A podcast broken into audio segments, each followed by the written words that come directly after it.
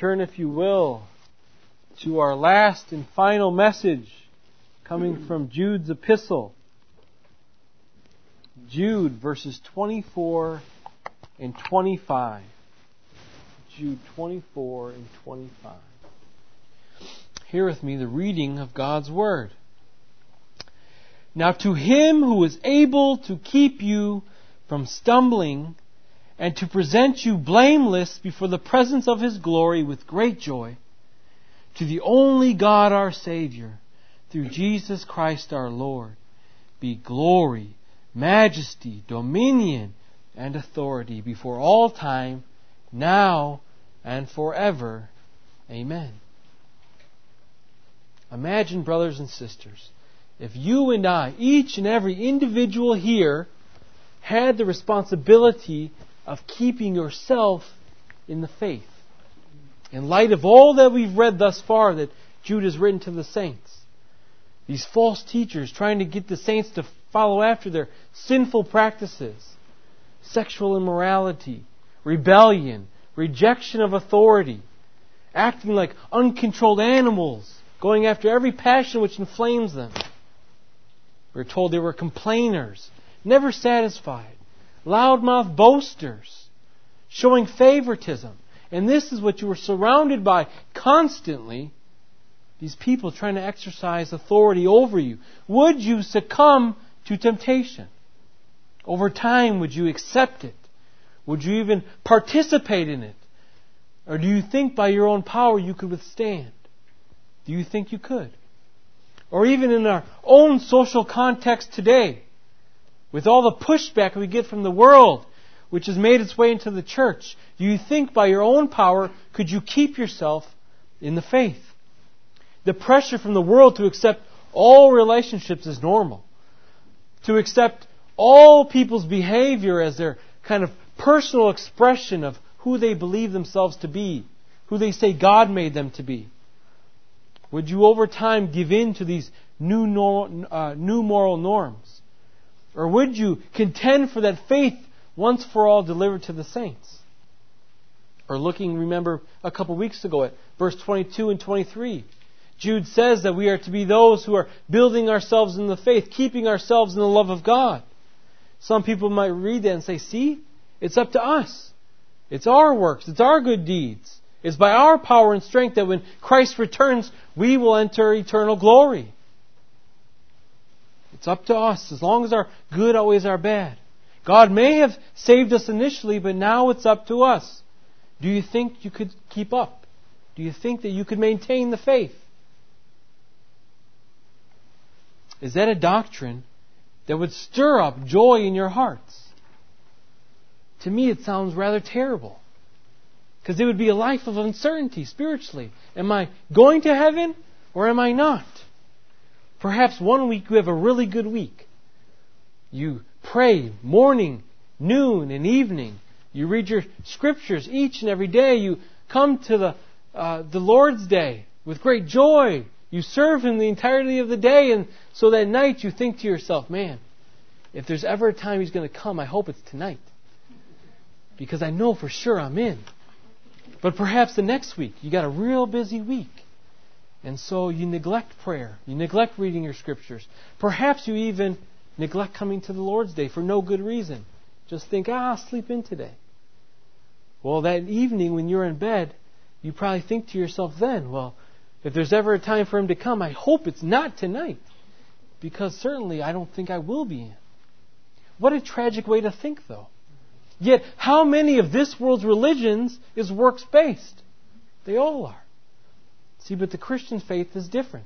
We know that by our own power and strength, we cannot keep ourselves in the faith.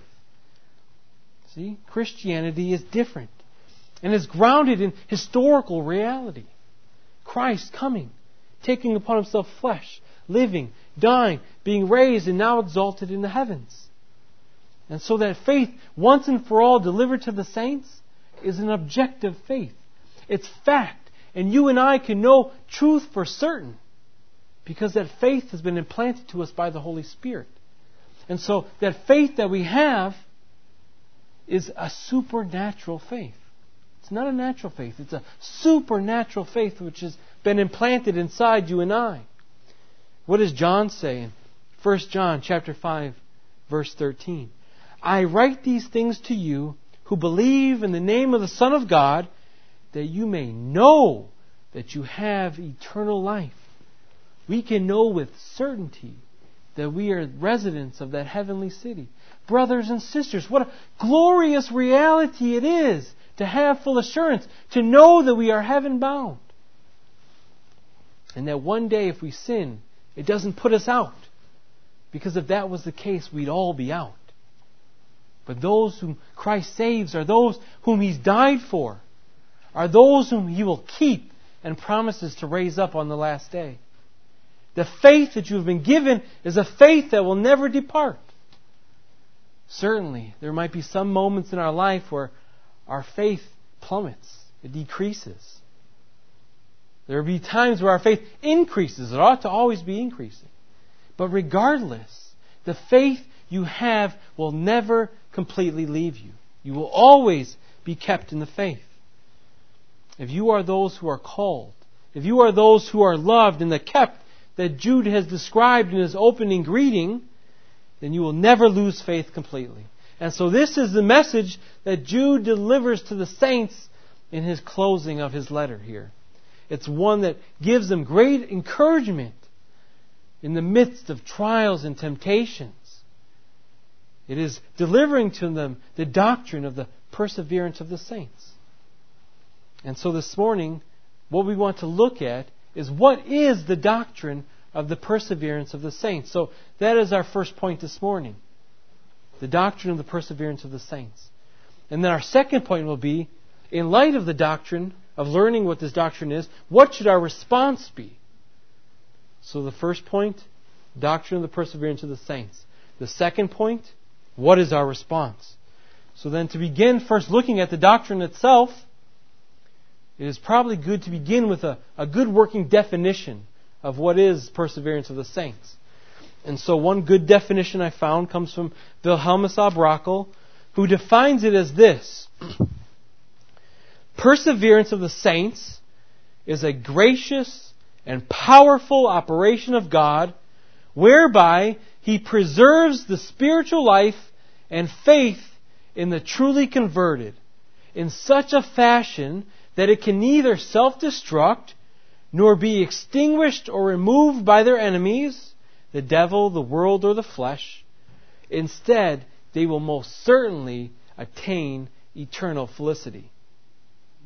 It is a gracious and powerful operation of God. You see, you and I, brothers and sisters, can make promises, but we don't have the power nor the ability to follow through on them all the time, do we? Here is a great difference between the creature and the Creator. Our promises are limited because our power is limited. But such is not true with God. We've probably all, in our day, watched a crime show or two. And you know what always happens. There's this victim um, of some terrible crime. And here comes the detective walking up. And what does the detective usually always say? I promise you, I will find who did it, and they will be brought to justice. But can the detective really give such a promise with such certainty? No, they can't. Their ability to find the perpetrator and to bring them to justice is contingent on so many factors. Right? Was there eyewitnesses around who can I D the suspect? Did they leave physical evidence behind, D N A? Uh, does the perpetrator himself have a guilty conscience and turn himself in? So even the ability to find out who did it is contingent on the community to come forth, uh, science, or the guilty conscience of the perpetrator. And even if you do find out who it is, in order to fulfill your promise and bring them to justice, you need a, a D A who's willing to uh, uh, bring him to prosecution. You need a grand jury willing to indict. And then even if all that is true, you need twelve jurors who agree that he's guilty. And so you see, for the creature, promises are contingent because our power is limited. But with the Creator, it is not so. This is why Jude can open in verse twenty-four saying, Now to Him who is able Christian, we serve a God who is able, a God who is all-powerful, a God by His very Word who brought all things into existence, a God through His power who holds all things together. And so that which He wills, He performs. This is what Job himself acknowledges in Job chapter forty-two when he repents to God. In verse two he says this, "I know that you can do all things, and that no purpose of yours can be thwarted." God's power is unrivaled. His purposes will come to fruition. Remember the very words of Jesus in John chapter ten as He is in the synagogues with the Jews and they say, "Tell us plainly if you are Christ." And what's His response? "I told you, but you don't believe. But my sheep hear my voice, and they believe, and no one will snatch them from my hand." God is determined to keep us, and so it will be. Or remember the story of Noah in Genesis, where God says, He declares, "I am going to destroy every living thing on this earth. So Noah, build an ark. Take your family with you. Take the animals that I send with you there as well." And God, by His power, has arranged forty days and forty nights, destroying everything He determined to destroy. Yet God, by His very same power, as those waters rose above the very mountains, it could not touch the ark. It could not destroy Noah. It could not destroy his family or those animals. See, God determined something to take place, and He accomplished it exactly how He purposed it. And so we, brothers and sisters, can take solace in the fact that those whom He calls, He justifies, and He will preserve until the end. Nothing or no one can alter the plan of God. And so we ask, well, who is it that He preserves? It's the saints. He preserves the saints. It's Job, it's Noah, it's you and I. Peter in First Peter chapter one, verses three and five, three through five says this, "Blessed be God, the Father of our Lord Jesus Christ. According to His great mercy, He has caused us to be born again to a living hope through the resurrection of Jesus Christ from the dead, to an inheritance that is imperishable, undefiled, and unfading, kept for you in heaven, who by God's power are being guarded through faith for salvation, ready to be revealed at the last time." See, it is by God's power that we are being guarded through faith. We are being kept in Christ through faith. Apart from faith, you and I don't have the power to keep ourselves in. Our earthly power could not do it. We don't have the ability to please God. What is that famous passage of Paul that we can all probably rehearse? "For I am not ashamed of the gospel, for it is the power of God for salvation to all who believe." The gospel is something powerful to the believer. It declares to us the very power of God. In it, we hear that God sent His Son to die for a people, to be raised up, and now is, is exalted, reigning in heaven, having accomplished all He set out to do. That message proclaiming what has already been done is one which sets forth before our eyes the very power of God. We see that God set out a plan, brought it to fulfillment, and is able to do so because He is all-powerful. And to us, to you and I, to those whom He enables to receive His message, the very gospel itself comes with power. It comes with power. It's efficacious when it comes to us accompanied by the Holy Spirit. It transforms and it changes sinners. Now we are able to do that which God has commanded. This is important to understand in light of those verses we looked at a couple weeks ago. Verse twenty-four, or twenty-two and twenty-three, where Jude told the saints, "Keep yourselves in the faith. Be building yourselves up in the faith. Keep yourselves in the love of God." Because we said earlier, some people might take that and say, "See, it's up to you." But no, now in this verse, Jude tells us why we can keep in step with it, that duty. It is because of the grace of God. God has given us the ability to act in accordance with His will. You see, it is through the giving of the gospel. It is through the granting of you and I saving faith. It is through the giving to us the Holy Spirit. It is through giving us His written word to be heard preached. It is through the administration of the sacraments that we receive that we are being kept for Christ until He returns. These are the instruments God uses which cause us, which enable us to continue until the very end. Yet, we might ask, well, how else is Christ keeping us from falling away? Well, another way He's keeping us is through the establishment of His gracious covenant with us. Christ, in His mediatorial office as high priest, has offered Himself up as a sacrifice on our behalf. And now He lives to make intercession for us, those in this gracious covenant. Which is why Jude can say here that He is going to present you blameless before the presence of His glory. For He was a perfect Savior, whose blood was shed for the forgiveness of yours and my sin. This is why the author of Hebrews, in chapter nine, verse fifteen, can say this: "Therefore, He is a mediator of a new covenant, so that those who are called may receive the promised inheritance, since a death that has occurred that redeems them from the transgressions committed under the first covenant." As you see, brothers and sisters, this new covenant is not like the old. How is it different? Well, the old covenant could be broken. The old covenant said, "Do this and live." But the new covenant has been accomplished in the blood of Christ Jesus. So all those whom He has justified, whom He is sanctifying, He is bringing to glorification. For we belong to, the author of Hebrews says, a better covenant enacted on better promises. Like the promise of we find of God in Jeremiah, chapter thirty-two, verse forty. "I will make with them an everlasting covenant," God says, "that I will not turn away from doing good to them, and I will put my fear in their hearts, that they will not turn from me." Brothers and sisters, you see that we are partakers of a better covenant, one that cannot be broken. As God has put the fear of Himself within each one of us, within our hearts, that we would never turn away from God completely.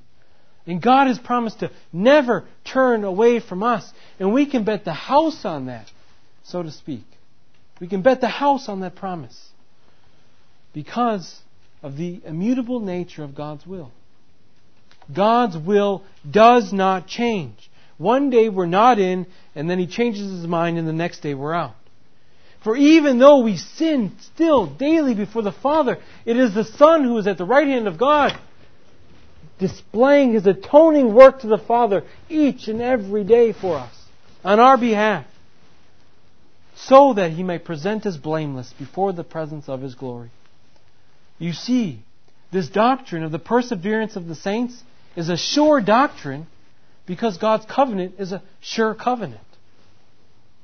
And so what does this mean for us? What does this mean for you and I? Well, it means that apart from the grace of God, there is nothing that you and I could do to keep ourselves in the faith. It is by God's power alone, not ours, that we are being preserved. You see, this, fill, this world is filled with so much temptation you and I could not withstand. In our introduction, recall I asked if we were in the spot of the saints were that Jude writes to, could we keep ourselves, could we resist from following after their sinful practices? Or even in this world, with the changing moral norms, could we resist them, or would we, can, or would we follow after them after a period of time? Would we succumb to the pressures of the outside world? Well, it should be an obvious answer to each and every one of us. Each and every one of us would fail and falter if left to ourselves. To work out the Christian life apart from the power of God means failure. one hundred percent fail rate. No one passes. But Christian, good news. We don't have to worry. Am I in or am I out? For what does Paul say in Romans eleven twenty-nine? He says, "The gifts and calling of God are irrevocable. The God who called us is the God who will keep us. For those whom He has set His love upon, He loves with an everlasting love. What a thought.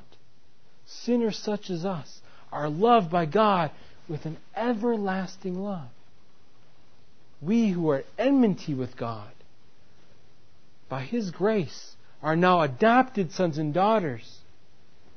And He loves us now as His very own children and will never let us go. Think of this example. We've all seen the father carrying his small child. And the small child's arms are, are wrapped around the father's neck. And the father's arm is wrapped around his son's waist. And so to some it may seem like the, the son is holding himself up. He may even think it himself. He's the reason why he's around his father, because he's holding himself up. But if the father were to remove his hand from his son's waist, the son's arms would grow weary, and soon he would fall off. Because in reality, it was the father the whole time who was holding his son up, even though his son's arms were wrapped around his neck. Likewise, brothers and sisters, it is not you and I who are holding ourselves to God, who are keeping ourselves in the faith. Rather, it is God who has that firm grasp upon you and I, assuring that we will receive that heavenly inheritance, assuring that we are those who will be preserved unto the very end. And so what should the response be for you and I in light of this doctrine of the perseverance of saints? Well, this brings us to our second point. Our response should be the very same response of Jude, which is to praise God. To be so enamored with our Lord, how incomprehensible His being, how perfect His ways, that we break forth into doxology. Glory speech, words of praise to our heavenly God, just like we did this morning. Recall, we read the law. We've seen how we were transgressors of the law, deserving of death. Then we turned and we read the gospel. And we've seen that although we were dead in our trespasses and in our sins, Jesus Christ died for our sins. We have been united to Him. We are now partakers of that heavenly inheritance. We've been saved by grace through faith as a gift of God. And so, upon hearing that, we ought to break forth in doxology. We praise God for who He is and what He has done for us in Christ. And there are so many examples of this we could find in Scripture, praising God for what He has done. I'll give you two quick ones. First, uh, in the Gospel of Luke, chapter two, verse eight through twenty. Uh, for time's sake, we're not gonna, we won't read through it all, but I'll quickly paraphrase. If you recall, the angel of the Lord comes to the shepherds in the field, and he tells them that the Savior is being born. He is being born in this manger in swaddling clothes. He tells them to go there and to tell Mary and Joseph of what they have been told. And so they go there and they see the Savior. And as they were returning, it records them saying that they were glorifying and praising God for all that they had seen and heard as it had been told to them. See, they praised God for revealing this to them, to seeing for themselves a Savior in a manger, in swaddling clothes. And so in response to the grace shown to them, in the truthfulness in which God had displayed to them, they could not help themselves but glorify God. Brothers and sisters, is this our response to God? When He works in our life, is our response to praise Him? Or is it to take what He does for granted? To say like, to behave as if, well, He just should have did that. He's God, right? Or you can look at the example of Paul and Silas in Acts chapter sixteen, verse twenty-five. If you recall, they were beaten and thrown in prison for preaching the gospel and for healing the sick. And in verse twenty-five it says, about midnight, Paul and Silas were praying and singing hymns of praise to God. In this example, praise is being offered to God even though these men were beaten, their feet fastened to their jail cells. They were thrown in jail. Their situation was less than ideal, to say the least.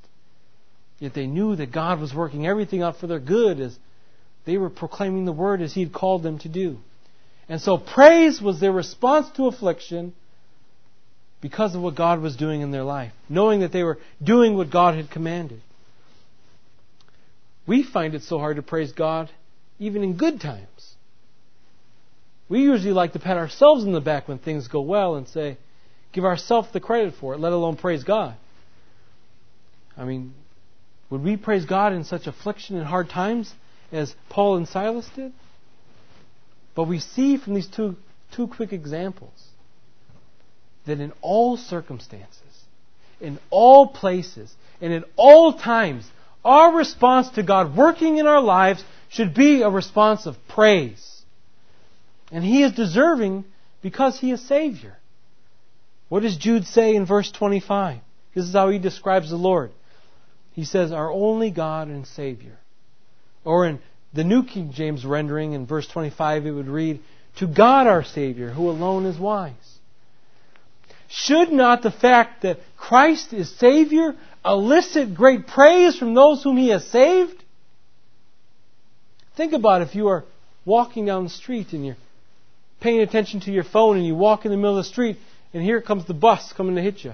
And someone reaches out, grabs you, and pulls you back. Think of the praise that you would offer to that person. Thank you so much. I owe you my life. But the one that we do actually owe our life to, we're neglectful to praise Him. The one who has saved us through His death. And praise should be something that we engage in constantly, not just on Sundays. We all have much to praise God for.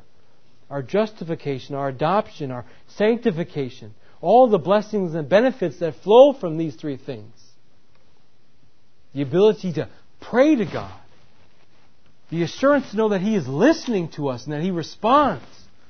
Praising God for our daily bread, both physically as well as spiritually. To know that He gives us all that we need to walk as light in this crooked generation.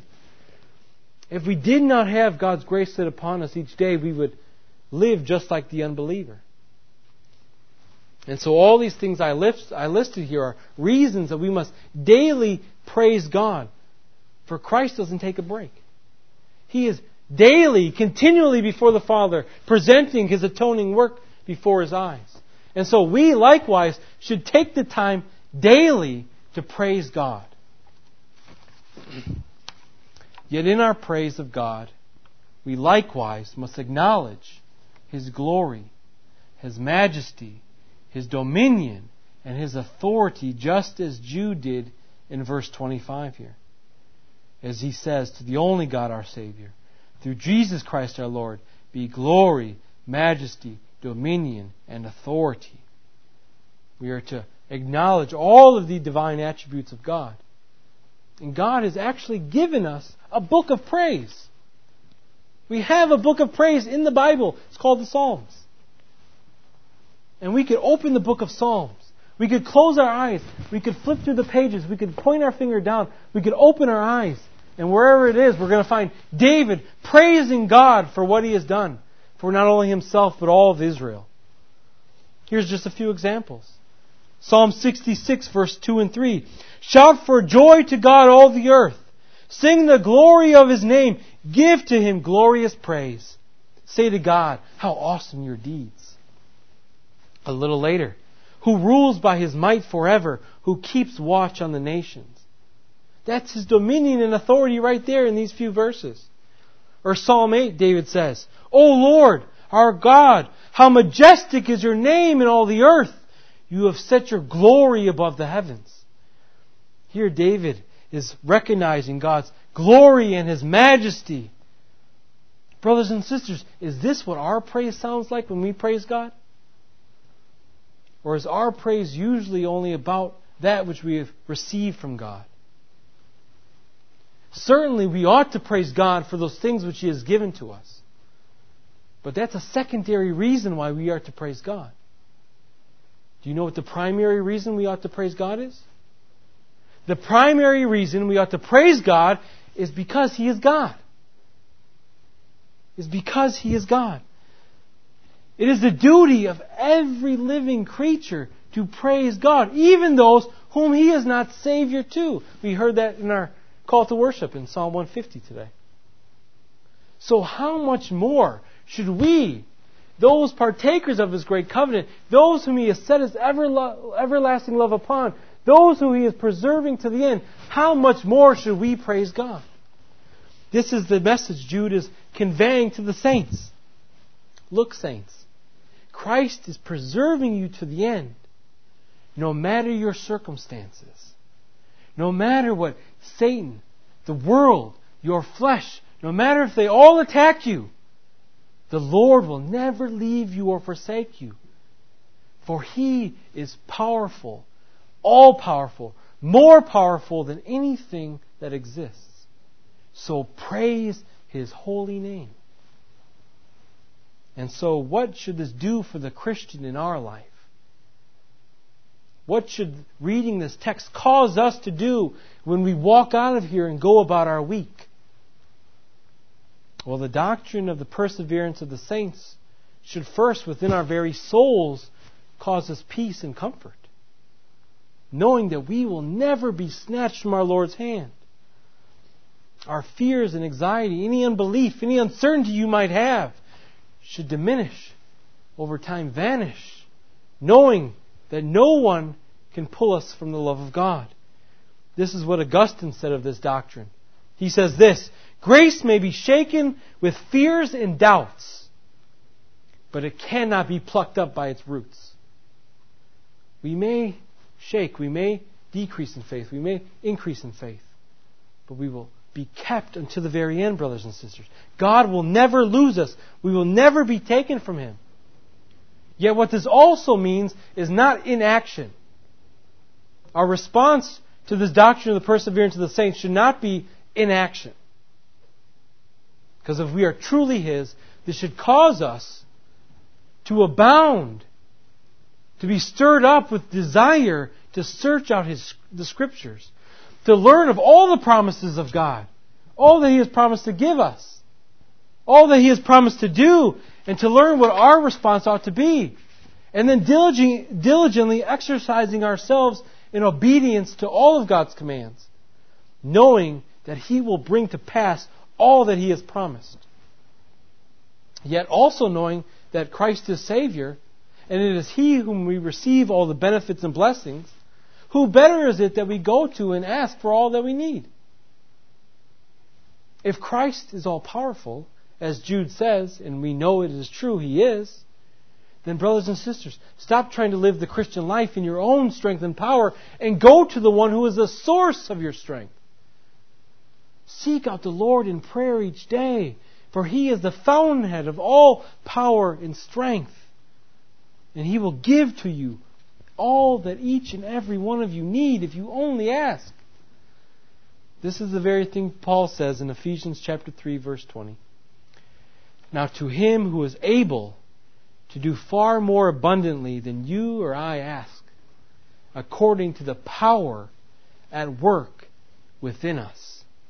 And that power is the means by which we are kept in the faith, the perseverance of the saints being accomplished by the one who is able. For Christ is equal in power with God. He is God, yet He is man, and as that God-man, in the person of Christ, He is also Savior. He is the mediator of the new covenant for all those who believe. And so the question this day is, do you belong to Christ? Are you members of the new covenant? For many will say in the last day, "Lord, Lord," just like these false teachers. They claimed the grace of Christ, yet in word and in deed they denied Him. But for you and I, brothers and sisters, if we confess Jesus as Lord and we believe that God has raised Him from the dead, then we will be saved. This is the promise of God. And you can know that you are His for certain.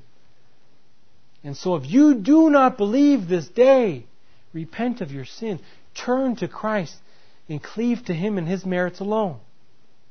If you are a believer, cling evermore to Christ, firmly believing that you have been saved by grace through faith, and He who has saved you is able to present you before the presence of His glory with great joy. Remember, brothers and sisters, judgment isn't something to be scared of. It's going to be joyous for you and I. Only those who have denied Christ in word and deed have something to fear and tremble about. For they may be living the fun life now, as these uh, false teachers seem to be doing. They were gratifying all of their desires they wanted to. But our God reigns forever. And when He returns, we will reign with Him. And He will come to judge all unrighteousness. And so we ought to conclude by praising our Lord. Yet we also ought to conclude with a hearty amen, just as Jude concludes here in verse twenty-five. To be, to the Lord be glory, majesty, dominion, authority, before all time and now and forever. Amen! This isn't just a, a amen as in I agree. This is an amen saying everything that has, be, has been said is certain and it will come to pass. Because as Jude says, we serve a God who is omnipotent and who is able. And so we as believers, with Jude and with all the saints, upon hearing this great glorious message of what Christ has done and will do, we close together with an amen. Please bow your heads with me in prayer. Heavenly Father, we thank You for Your Word, for Your Word which, even in such a perverse and crooked generation, with all the temptation that surrounds us, You give us Your Word and Your promises that we can look forward to that heavenly inheritance, although we might deal with persecution or affliction. Those around us seem to be having all the fun. We know that it will come to a swift end, and that we will be those who will be joyously praising You with all the saints together forevermore. We thank You, Father, that You have given us and granted to us that saving faith, that You have allowed us not only to know and discern Your truth, but we have experienced Your truth. We have experienced the change of our lives, of that turning from sin, from desiring and, and enjoying our sin, to now hating our sin. Now we desire to do those things which please You, Father. And so we ask that all that we have learned this day, You would uh, apply to our hearts, that You would keep at the forefronts of our minds as we go out this week, and that we would execute it in our lives, that we would be building ourselves in the faith each day, that we would be keeping ourselves in the love of God. But we know that we only can do so because You have granted us the very ability by Your power and strength. And so, Father, we thank You for this, and we pray this in Your Son, Jesus' name. Amen.